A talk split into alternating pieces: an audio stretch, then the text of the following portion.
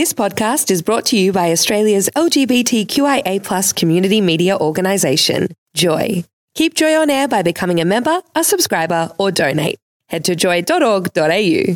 Joy, a diverse sound for a diverse community.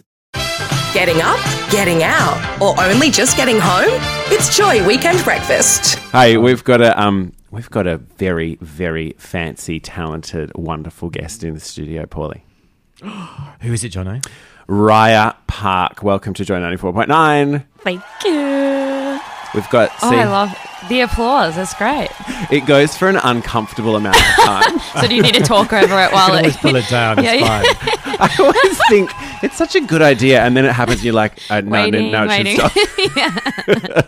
hey, welcome to the show. Thank you. Thanks for having me It's on. so great to have you on. Now you are a local, uh, local musician. Tell us a little bit about yourself. Uh, yeah, so I've been in Melbourne since I was like 13. Mm-hmm. Grew up in Singapore. But yeah, I've been playing around Melbourne for the last like six or seven years. Yeah. Um, obviously, not the last two years. Uh-huh. So it's been fun to get back on stage and do some live gigs. Yeah. Yes. So, um, so you have been getting back on stage and doing live gigs. Yes, I actually just around the corner did St Kilda Fest a couple of weeks ago. Yes. Um, and then I've got a headline show next week. Um, Amazing. yeah. Now, Rya, tell me, it's Paul here. Hi, good morning, and Hi, welcome Paul. to Brekkie. Um, what, what are the? What's it like getting back out on stage, having not been able to do that for so long? Uh, I, I thought that I would be a lot more stage fright than I have been, um, just because it's like two years of not practicing. But I don't know, the general consensus that I'm getting uh, from other artists as well is that everyone's just like really excited to be back on stage. Yeah. And so, yeah, when I thought that I'd be like super nervous, my f- first performance back, I was just really excited. So, obviously, there's like nerves involved, which help. But yeah, generally, I think I'm enjoying it more like post lockdown than Do I you, was. do you reckon that's because you know you you don't know how good things are until they're taken Yeah. away from you? And I'm not saying because you know I, I'm I'm a performer as well. Yeah. It's hard to be a performer. It's, Yes. it's not saying it's like oh you, you didn't you didn't realize how good things were. Yeah, Yeah. it's pretty bloody hard to be a Yes. performer. Um, it wasn't fun. yeah, I'm not, taking, I'm not years. Yeah. taking that away. But I think that when you when that is taken away from you as a performer and and being a, a, a singer and an artist or whatever it is that you do as in the artistic community, it it's really so much a part of who you are and and who you who you identify as. When that's taken away from you, you really have to kind of go.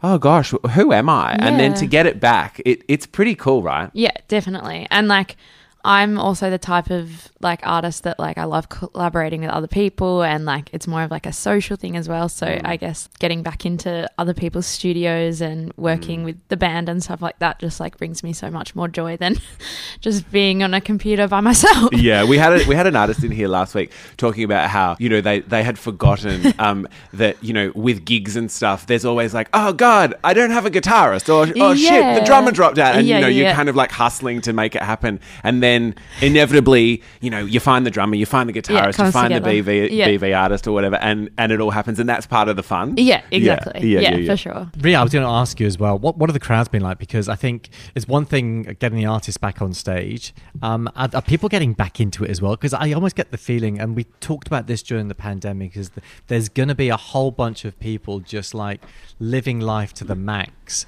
because they've suddenly had all the shackles taken off them of, of the pandemic. Are they are they losing their? Uh, I can't say the bad, bad word. Are they are they enjoying themselves a lot? I think so. It also depends on the gig. I think some people are like either really shy because they haven't socialized in so long. Yeah. Which is me at a gig as well. I'm just like, I don't know what to do with my body or my hands. I'm like, where do I go? How do I move? Um, but yes, generally people are just like so excited to see live music again and just like super supportive and you can yeah, you can feel the difference. Yeah, and I That's think it's good, about and it's also about confidence too. As a as an artist, but also as an audience member, I've felt this, and I know Paul has too. That you know you you want to go out and support the arts, uh, but but you there is this thing of oh goodness, you know, a live gig. There's lots of people around, and people are touching me, and I don't know that person, and you know, so Yeah. it's all kind of you know we've all got to get used to it again, don't we? Yeah, for sure. I have tried like a couple of times, like get to the front, like have a dance, and people are like, you can see on their face that they want to, but Yeah. they're like, who's gonna go first? Like, Yeah. And I'm like, all right, next time. All right, so Now tell, tell us, us- Yes. Oh, you go, Paul. Yeah, I was going to say generational, great new track. Just give us a bit Thank of background about you know what's it about, how did you write it? Um, yeah, give us the story. For sure. Um, So I wrote it after a big weekend out, um, and I was not feeling too flash. And yeah, I was kind of realizing that I was going through this cycle of like Monday to Thursday ish, just feeling really low and um, not myself, and then just kind of going out, forgetting about it, and then it just like repeated. I was kind of like, I'm a bit over this.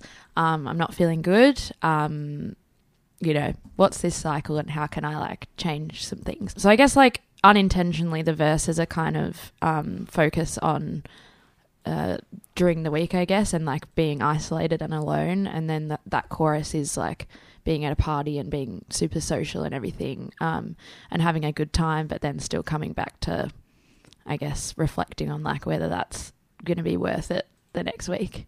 Now, I I've, I love the song. I love the song. We get sent, you know, when when we're looking for interviews and stuff, we get sent songs and stuff. And I said to Polly, "Oh my god, I love this song. I love this song." So, um, is this is this a departure for you, or is this kind of your sound? You know.